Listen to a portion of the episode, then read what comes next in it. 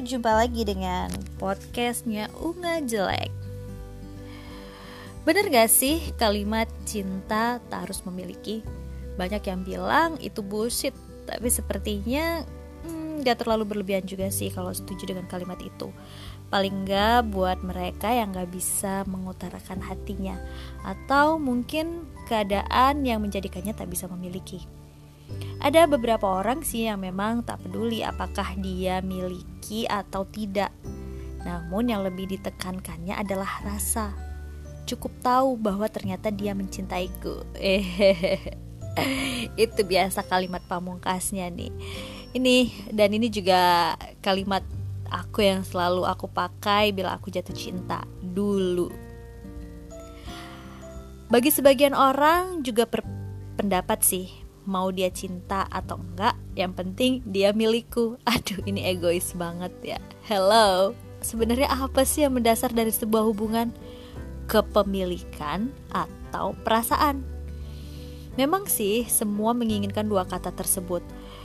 Bukankah tetap ada yang menjadi inti ya dari sebuah hubungan? Hati atau raga yang berbicara kalau zaman sekarang semua manusia kayaknya nggak lepas dari label berpacaran. Kadang aku berpikir sih, dulu asal mulanya kata berpacaran itu apa sih? Mungkin ya, zaman dulu kala ada dua sejoli yang sama-sama memiliki rasa cinta, terus berkeinginan untuk hidup bersama, berimpian untuk hidup dalam sebuah pernikahan. Namun mereka sadar gak semudah itu untuk menikah. Nah, karena rasa cinta itu akhirnya mereka sama-sama memiliki hayalan dan imajinasi yang selalu menjadi bahan obrolan mereka. Eh, akhirnya daripada nggak ada sebutan, disebutlah pacaran. eh, jangan begitu percaya ya, ini aku ngarang-ngarang aja loh. Sekali lagi, siapa sih yang mencetuskan status berpacaran? Mana sih yang lebih penting, saling memiliki rasa cinta atau status berpacaran? Oke. Okay. Lalu bagaimana nih dengan kalimat cinta tak harus memiliki? Ada yang bilang kekuatan cinta itu mengalahkan segala-galanya. Bahkan kekuatan cinta yang membuat hati dapat bertahan meskipun terluka. Bertahan untuk tetap mencintai tulus tanpa peduli apakah dia juga memiliki rasa yang sama. Lalu, kenapa tidak berjuang untuk memilikinya ya?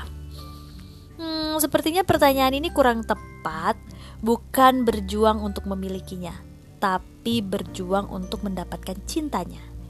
Cinta itu kan bukan barang yang harus diperjuangkan atau diperebutkan, tapi cinta itu adalah rasa yang harus dijaga. Mungkin ini yang membuat seseorang lebih membiarkan kekasihnya pergi ketika rasa itu bukan untuknya lagi. Karena ternyata kekasihnya yang gak bisa jaga rasa cintanya.